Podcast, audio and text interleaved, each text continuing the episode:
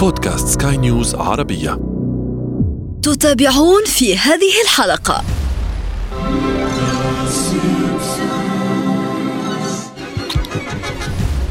أي عمل سينمائي أو أي عمل فني عموما آه، بيعتمد على الحكي. السيناريو هو نقطة القوة هي نقطة الانطلاق. معانا سيناريو قوي فبالتالي عندنا فرصة. Um, excuse me, isn't there anything here that doesn't have meat in it? Possibly the meatloaf. Well, I believe you're required to provide a vegetarian alternative. شريط سينما شريط السينما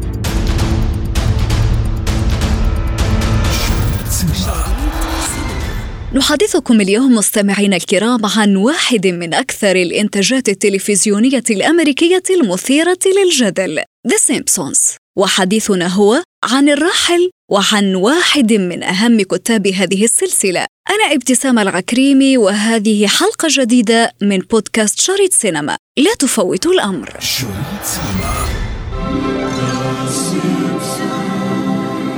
بداية المسلسل كانت بفقرات صغيرة ضمن برنامج تريسي أولمان سنة 1987 ليرى النور في سنة 1989 كمسلسل مكتمل. Well.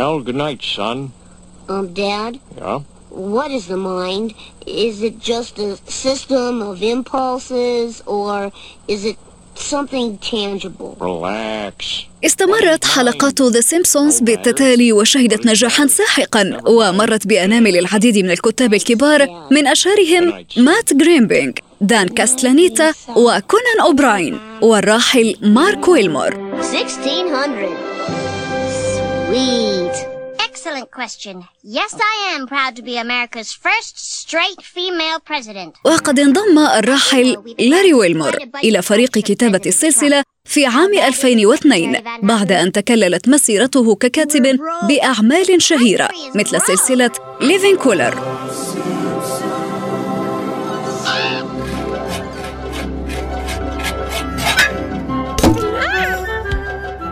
وكتب الراحل 12 حلقة من السلسلة التي جرى عرضها بين عامي 2002 و2015 وتوج مقابل ذلك بجائزة إيمي الشهيرة. لكن ما يلفت في الأمر وفي مسلسل The Simpsons هو أوجه الشبه الحاصلة بين بعض الأحداث التي سردت به وأمور حقيقية حصلت على أرض الواقع.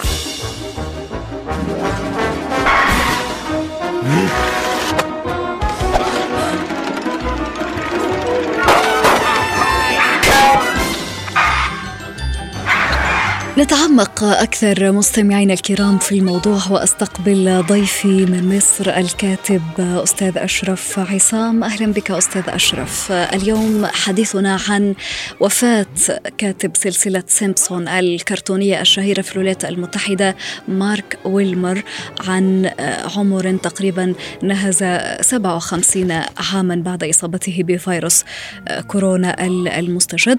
طبعا هذا الكاتب ورغم يعني أنه الحلقات التي قام بكتابتها من سلسلة سيمبسون يعني تكاد تكون قليلة جدا مقارنة بعدد الحلقات الهائلة لهذه السلسلة. حوالي 14 أو 16 أو ما يقارب ذلك من الحلقات ولكنه حاز بفضل تلك الحلقات على عدة جوائز منها جائزة إيمي الشهيرة مقابل هذا العمل في سيمبسون. لكن مسيرة الراحل لم تقف عند هذا المسلسل رغم أنه يعني هو عرف بالسيمبسون. يعني لو نتحدث الآن في تفاصيل السيناريو لماذا هنالك أعمال تجعل الكاتب أو السيناريست نجم عن أعمال أخرى؟ ما السر؟ أي عمل سينمائي أو أي عمل فني عموما آه، بيعتمد على الحكي. السيناريو هو نقطة القوة هي نقطة الانطلاق. معانا سيناريو قوي فبالتالي عندنا فرصة كبيرة فرصة نجاح العمل أو أو إنه يكون مرتبط يرتبط الجمهور يرتبط معاه بتكون نسبته أعلى.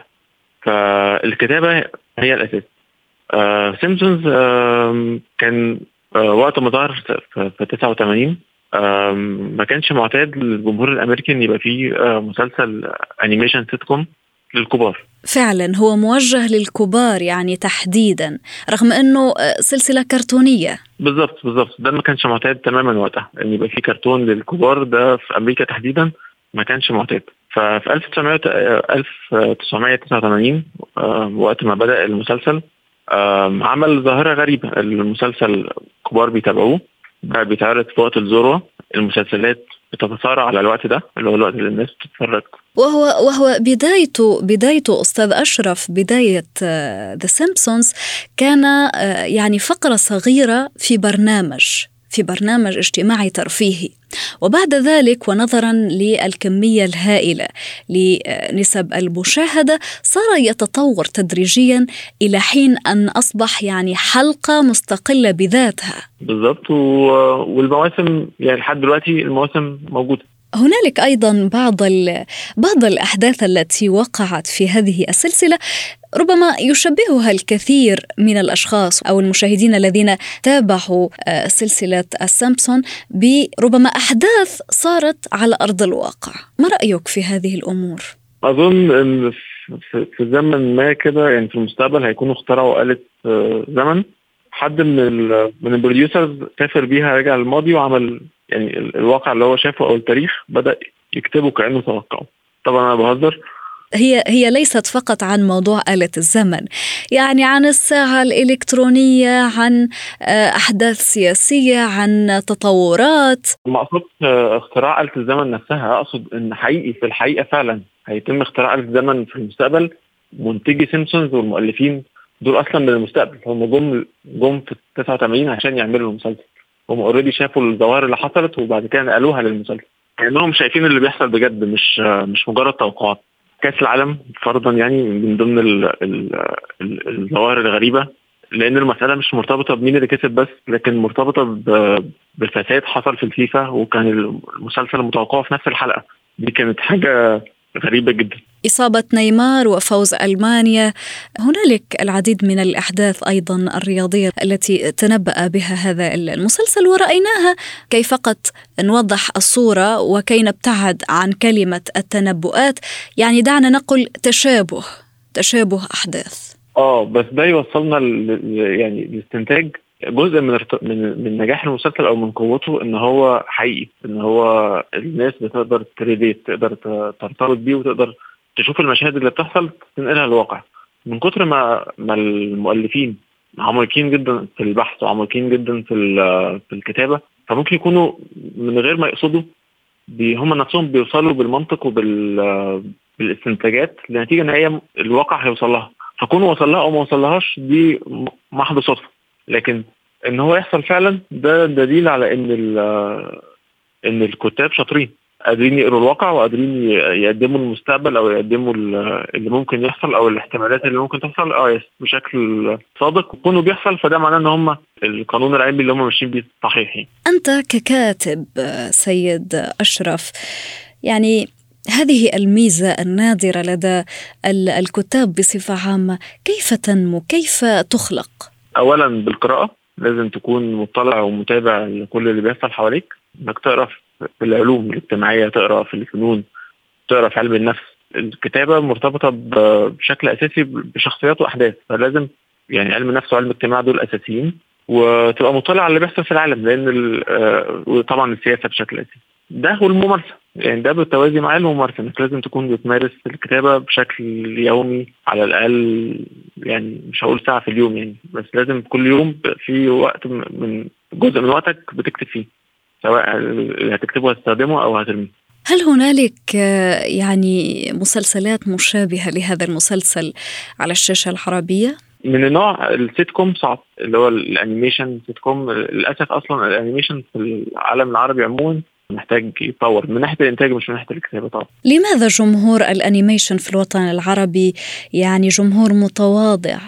غالبا عشان المحتوى ال animation اللي الناس اتعودت عليه في العالم العربي لو ما اتعودتش على الأعمال الأجنبية فهي مش متعودة على أعمال عربية. بالتالي فهو لو عنده ذائقة في ال animation فهيتجه already للمنتج الأجنبي لأن هو اللي موجود. لو ما تعرفش ده من بدري احتمالات إن هو يتعرض له مع الوقت صعب قياسها يعني. يعني أنت الآن تتحدث عن المشاهد البسيط أو عن صناع الأعمال والأفلام. هو الفكرة إن مفيش إنتاج animation عربي أصلا أو الإنتاج ضعيف جدا. هنالك هنالك إنتاجات ولكن كما تفضلت أنت إنتاجات ضعيفة وضئيلة جدا. زي ما ما ما, في أمريكا كان ال animation موجه للأطفال هو في العالم العربي still في المرحلة دي. إحنا لسه ال animation موجه للأطفال. فالكبار لو عايزين يشوفوا animation هيشوفوا حاجات أجنبية مش هيلاقوا مش هيلاقوا حاجة عربي مناسبة ليهم.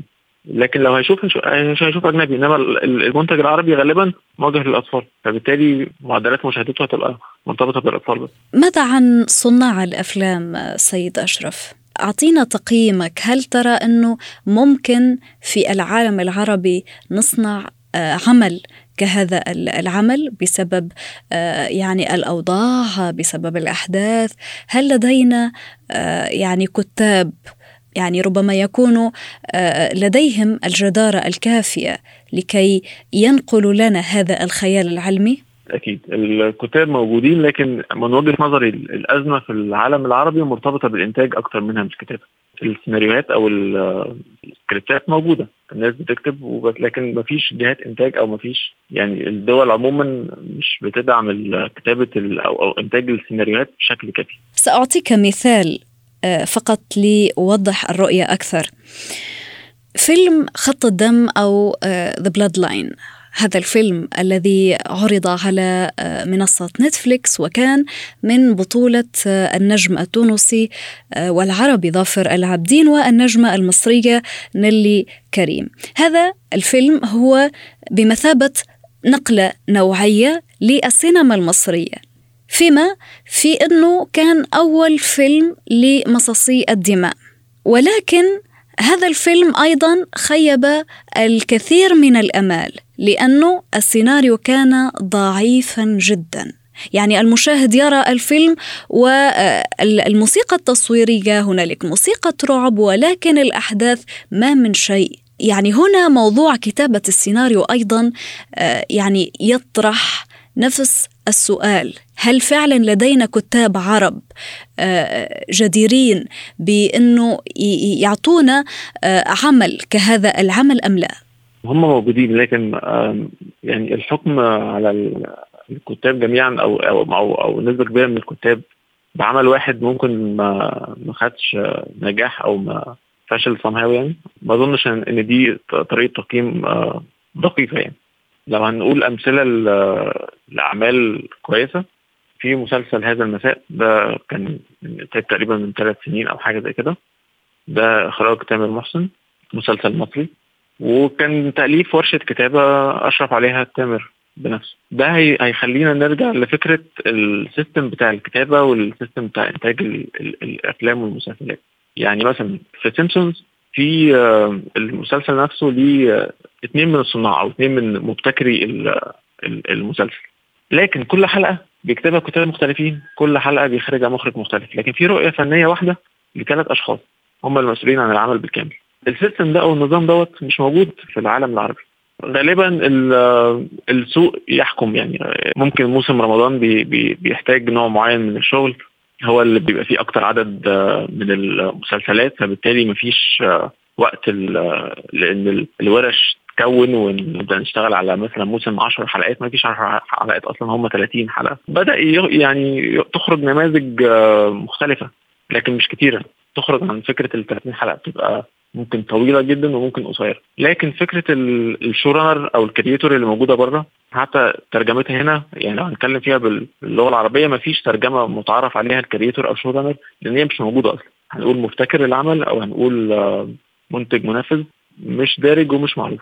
ده سبيل من السبل اللي تخلينا نوصل مش بقى الكاتب كويس لا لمجموعه كتاب وال brainstorming أو العصف الذهني اللي بيعملوه مع كل حلقة ده بيخلي يطور الحلقة أكتر وبيعمل انتاجات زي ما إحنا شايفين بره لأن مش شخص واحد أو مش عقل واحد هو اللي بيوجه الحلقة لا في طبعا أكيد صاحب الفكرة الأصلي واحد أو اثنين وبعد كده في فريق كتابة اللي بيطلع بفكره كويسة بيشتغل عليها. الفكرة الكويسة أو الكتابة الكويسة هي اللي بتسوق مش رأي شخص أو حاجة ثانية أنت حضرتك كاتب كيف ترى الراحل؟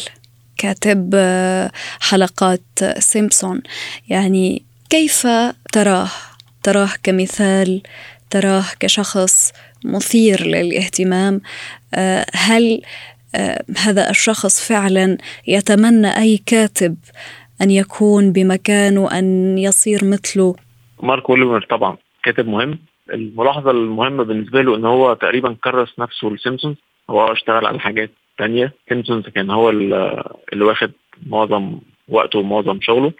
في ملاحظة مهمة تانية آه، مرتبطة بيه إن هو ما كانش كاتب بس يعني هو كتب 12 حلقة أو تقريبا أو حاجة زي كده. لكن هو كان آه، منتج آه، كل المواسم من ابتداء تقريبا من 2002 وقت أو 2001 وقت ما بدأ كتابة. طبعا الإنتاج في أمريكا مش مجرد حد بيحط فلوس في المسلسل وخلاص إنتاج لا. بيكون مساهم في العملية الابداعيه للمسلسل سواء آه، أفكار سواء كتابة سواء تنفيذ. طبعا المنتج بره أو في أمريكا أدواره بتتنوع بشكل مهول. من أول ال show runner اللي هو اللي بيبقى مسؤول عن كل ال team الفريق بتاع الكتابة مرورا بأدوار أخرى أخرى أكثر تخصصا. فهو ما كانش مجرد كاتب لا هو كان producer فهو مسؤول عن عملية إبداعية وكان بيتواصل مع الكتاب التانيين للمسلسل. مارك ويلمور لنمر الآن آه، إلى عملية إنتاج السيناريو. السيناريو الجيد آه، سيد أشرف ماذا يحتاج من كاتبه؟ ما يستخدمش أول نسخة؟ طبعا لازم يمر بتعديلات وصولا للنسخة العشرة على الأقل. أول نسخة غالبا هتبقى ظريفة وجميلة وكل حاجة لكن ما بتكونش آه، اتعرضت لرؤية تانية أو قراءة تانية من نفس المؤلف. هو بيكون كاتبها من ذهنه فاللي في ذهنه هو اللي كتب لكن لما يجي يقراها بعين تانية بيحتاج تعديلات. فاولا لازم السيناريو أو السكريبت يمر بكذا بكذا فلتر من المراجعة ولازم تعدي عليه عيون تانية عيون نقاد وعيون كتاب زملاء ومخرجين طبعا. يدوا ملاحظاتهم والملاحظات دي يتم مناقشتها وبعد كده بناء عليه الكاتب يقرر إن كان يعدل أو لأ. تاني حاجة لازم آه، في بداية الكتابة لازم يبقى فيه research ضخم جدا لازم يكون مدرك بكل الشخصيات اللي موجودة في العمل سواء فيلم أو مسلسل. لازم يكون كاتب already الخلفية اللي جاية منها كل شخصية. الشخصية دي كانت آه، هي حاجات هي أصلا مش موجود ممكن تكون مش موجودة أو مش مذكورة في السيناريو لكن مهمة جدا لأن هي بناء عليها بيتم تحديد الخطوات اللي أو التصرفات اللي, الشخصية اللي كل شخصية بتعملها.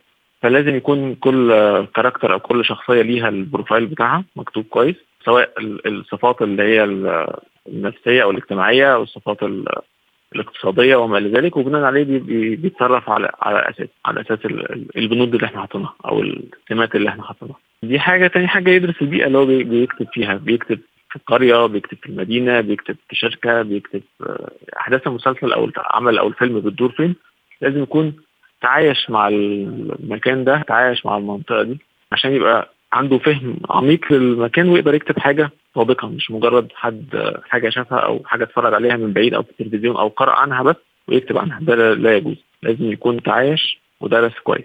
شكرا لك سيد أشرف عصام الكاتب. كنت معي مباشرة من مصر. تحياتي. ففي عام 1994 تنبأ المسلسل بإعداد طاهية في مدرسة للحم الخيول للأطفال وبعد عشرين عاماً اهتزت أوروبا بفضيحة لم يسبق لها مثيل بعد أن قامت شركة بتغيير لحم البقر إلى لحم الخيول um, Excuse me, isn't there anything here that doesn't have meat in it? Possibly the meatloaf. Well, I believe you're required to provide a vegetarian alternative. وفي عام 1995 وفي الحلقة التاسعة والعشرين من الجزء السادس كانت وسيلة التواصل عبر مكالمات الفيديو متاحة عندما تبين ظهور أحد أفراد المسلسل بالتحدث عبر ساعة اليد الذكية وفي عام 2013 طرحت شركة سامسونج ساعة يد تتيح للكل التواصل مع الأشخاص كأنها هاتف محمول أما في الثالث من شهر أكتوبر من عام 2003 كان ساحران ألمانيان يقومان بعرضهما في إحدى فنادق لاس فيغاس عندما تعرضا للهجوم من قبل نامر كان المسلسل قد تنبأ في الجزء الخامس فيه بهذا الحادث. انتظرونا أحداث جديدة في شريط سينما شريط سينما. شريط سينما. شريط سينما. في ختام حلقتنا من شريط سينما ضمن منصة بودكاست سكاي نيوز عربية. نذكركم بمتابعتنا والاستماع لنا عبر تحميل منصاتنا المختلفة من البودكاست التي تجدونها على أبل ستور وجوجل بلاي كنت معكم في التقديم أنا ابتسام العكريمي ومن إخراج نويل بولوس.